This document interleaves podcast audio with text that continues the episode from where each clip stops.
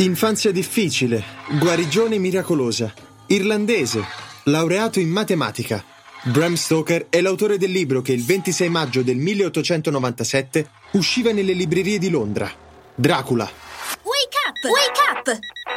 La tua sveglia quotidiana. Una storia, un avvenimento per farti iniziare la giornata con il piede giusto. Wake up! I vampiri erano parte del folklore popolare ed era stato lo scrittore londinese Polidori a introdurli nella letteratura, col racconto Il vampiro del 1819.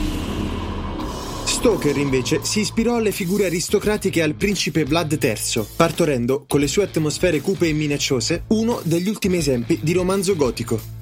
Sembra però che tra i documenti del buon Bram ci fossero ritagli di giornale relativi a fatti reali accaduti qualche anno prima della pubblicazione del romanzo. I fatti, conosciuti come panico da vampiro, si riferivano a casi di tubercolosi nel New England. I sintomi come mancanza di appetito e pallore furono etichettati come segni di vampirismo. Forse, più che al principe Vlad, il nostro amico Stoker prese spunto proprio da questi accadimenti?